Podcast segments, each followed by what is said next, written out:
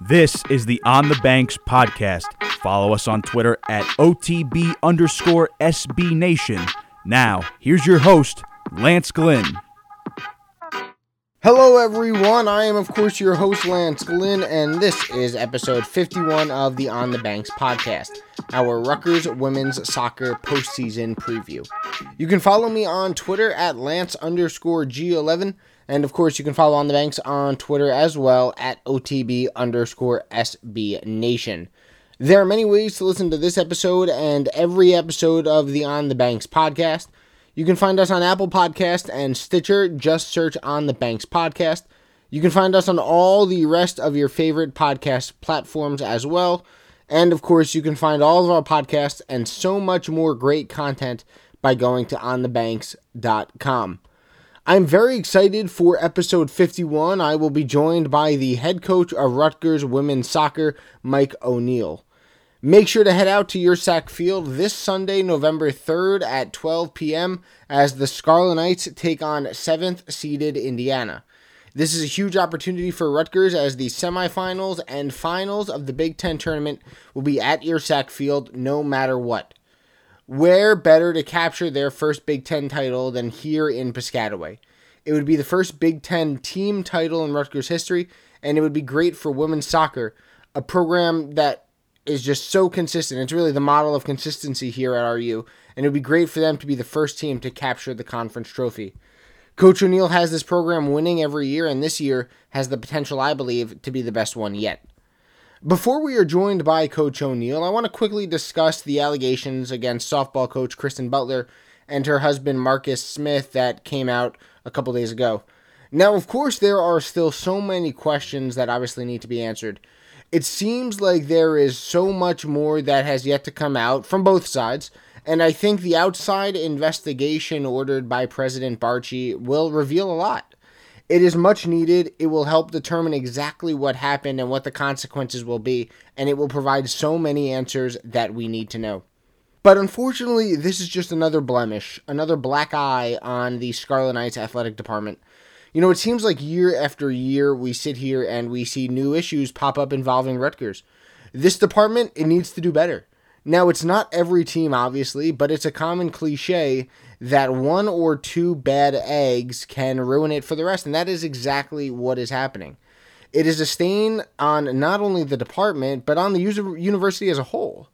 Rutgers in the national media gets painted negatively, and it blocks all the good that this school is doing, both in athletics and academics. You know, luckily, however, we have programs like women's soccer that show the potential of Rutgers athletics. Coach O'Neill has built this program into a powerhouse year after year, constantly competing towards the top of the Big Ten and the NCAA tournaments. It's programs like this one that have the power and have the ability to change the perception of Rutgers athletics for good. And these programs, they have the power to show the world just how special it is to be a Scarlet Knight. Time to talk to the coaches. Here's your host, Lance Glynn.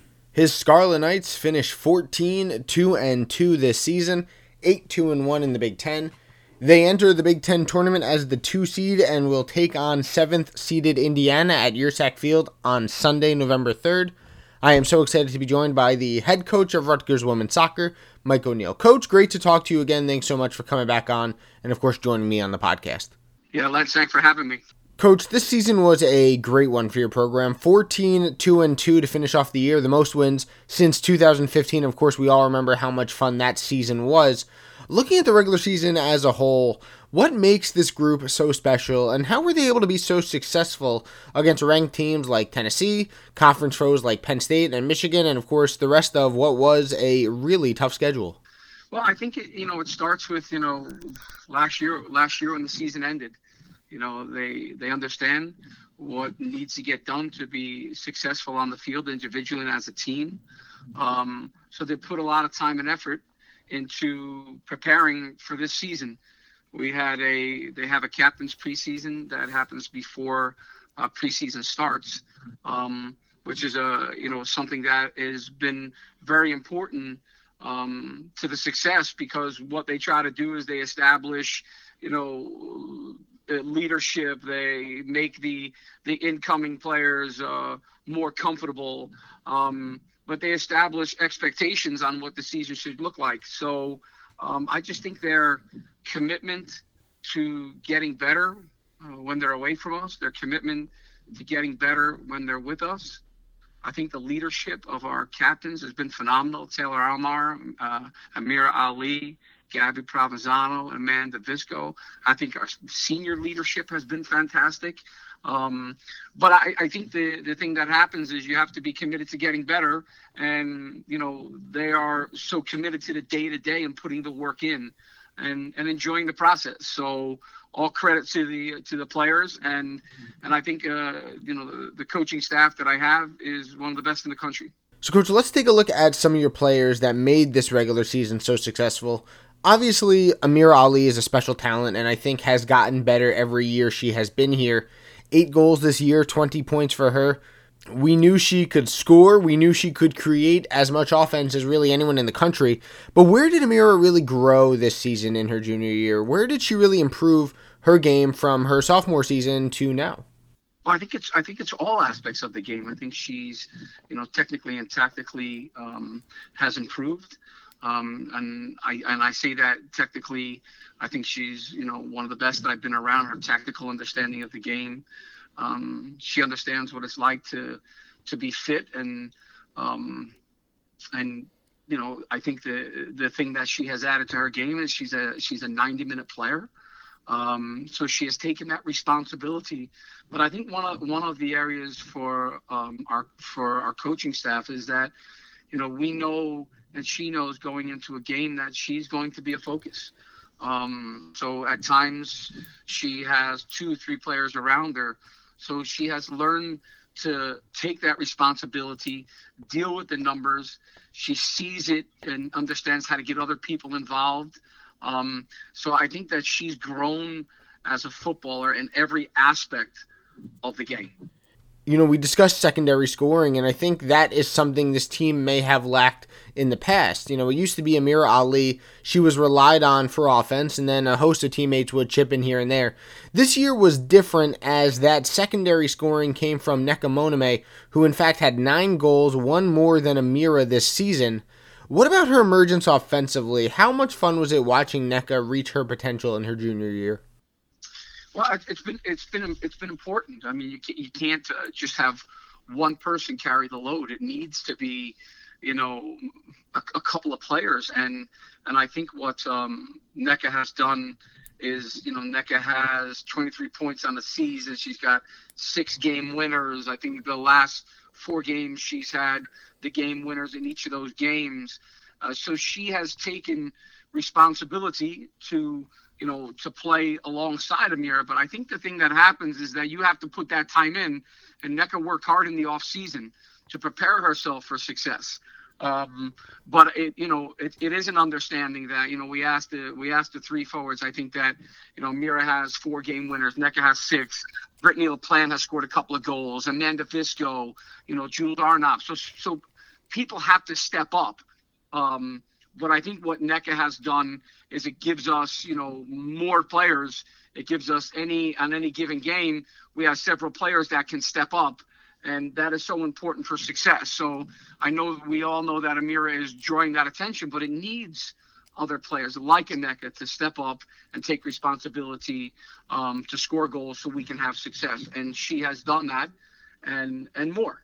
And I think that what the what the what they have built uh, with uh, Brittany LaPlante and you know and the players that we bring into the game um, has been pretty special to be a part of.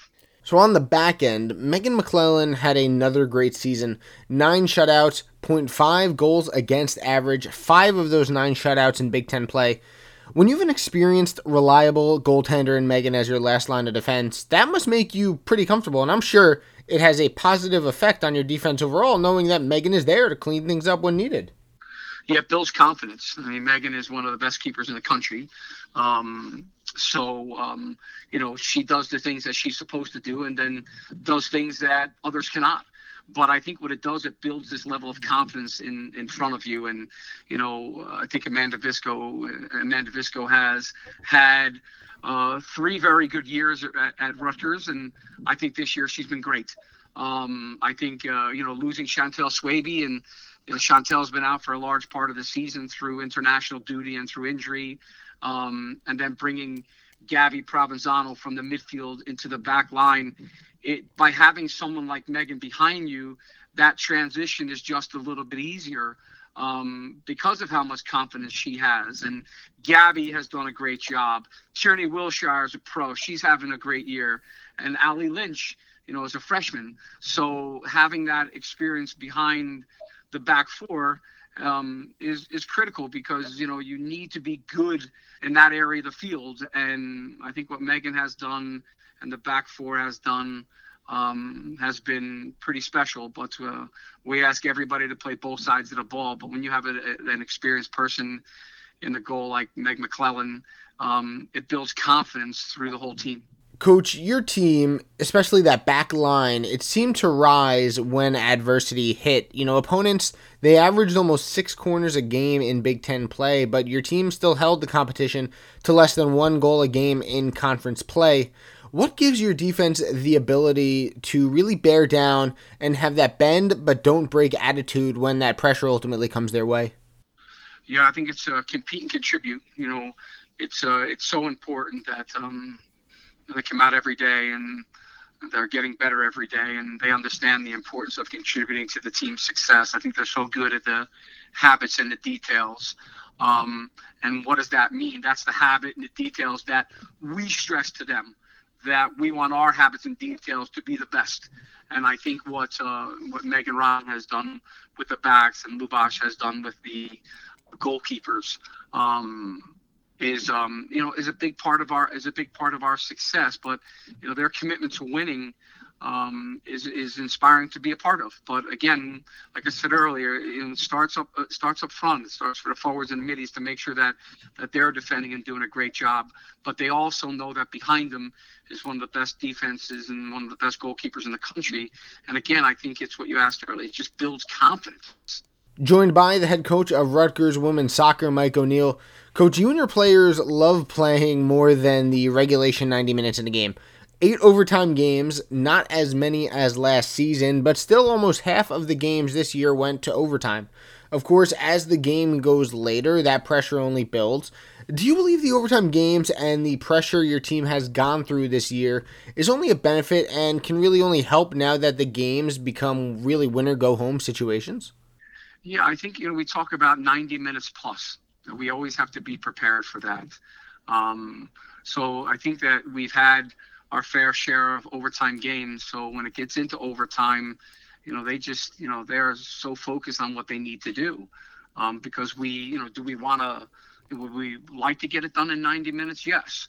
You know, but, um, you know, we have had over the past couple of years our fair share of overtime games. So, and they kind of just in that, that bond, they just become, you know closer and closer and, and they have this mentality uh, like you said of bending but not breaking and then they're doing the things that they need to do defensively and that allows us the opportunity uh, to create and finish a chance and win the game i think one of the things that was most important is that you know over the weekend you know we were down two nothing at uh, michigan state and you know just some things some habits and details got away from us but you know you know, playing in the overtimes or coming back from two nothing to win three two is the sign of a very talented team. But it gives you that experience. So if you're faced that again, you know that you've done it before. Um, but it's like I said earlier, it's would we like to finish it in 90? We would, you know. Um, but again, I just you know their their commitment to competing and getting results uh, as a team um, is, is is pretty special to watch. What's the mindset uh, of your players? Obviously, going into, as I said before, win or go home situations. You know, what do you tell them? What do you say to them before these pressure-filled games, in be it a conference tournament or an NCAA tournament, knowing that you know if you don't have your A game each and every time, it could be your last game of the season. Yeah, we talk so much about um, you know, this is what they've worked hard for their whole life. That's what brought them to Rutgers University. That's what brought them to one of the top programs in the country. Um, was the work that they put in. So they'd been in big games before. Um, but we also talk about look, there's nothing better than having something uh, on the line, something something to play for. So um, yeah, so you want that pressure. That's like that's you know that's the you know that's what gets you from the the season into the postseason. That you want to be able to feel playoff soccer. So it forces you to be the best because there is something on the line in the season. When you go to the Big Ten, you're playing for points. So that's important. Um, so you can see the you know the the the standings and you can see you know whether you're in first or second what you need to do to continue to have success what you need to do to have a great season the importance of winning on the road and winning at home you know and you could table watch to see you know where you fit in and where the, the, those games are of our you know all the games are important. Every game in the big ten is the battle but you get a chance to, there's always something a little bit extra on the line when you're playing for three points in conference but what that allows you to do is that conference play allows you to set up the opportunity for postseason. So we talk about, you know, let's work hard and let's enjoy this too. Let's not, you know, let's continue to have the same mentality that we have as we focus on one game at a time and taking care of our business. And in order to do that, we need to put our best foot forward. We need to put our best team effort forward. That we're going to call on everybody to be the best that they can be and make sure that team dynamic – we just stick together through everything. Coach, do you get worried at all about your players looking ahead? You know, I know you won't say it obviously, but your program, look, it's going to be in the NCAA tournament. Do you get nervous at all of having players looking ahead, focusing more on games in the future than, of course, the game right in front of them? I don't, because we talk so much about one game at a time, and I think like the, you know, the leadership that we've had and you know the focus that we've had is they understand the importance to take it one game at a time because the next if if we look far if we look ahead then success is not possible on the day. Um, so i think the you know do they do they know that you know that we have that opportunity? Yes. But they also understand that it's so important. It gives us the best opportunity to be successful and to have a good postseason by taking it one game at a time and not thinking ahead. And I think a big piece of that is our leaders. Our leaderships talk about it all the time. You know, we just talk about day to day. Let's get better today. Let's be better today than we were yesterday. And it's the same thing. We know there's a quarterfinal game on Sunday at 12 o'clock, and that's our focus. Coach, a couple more before I let you go. Rest versus rust is always a obviously a big topic of discussion come any tournament time, regardless of the sport.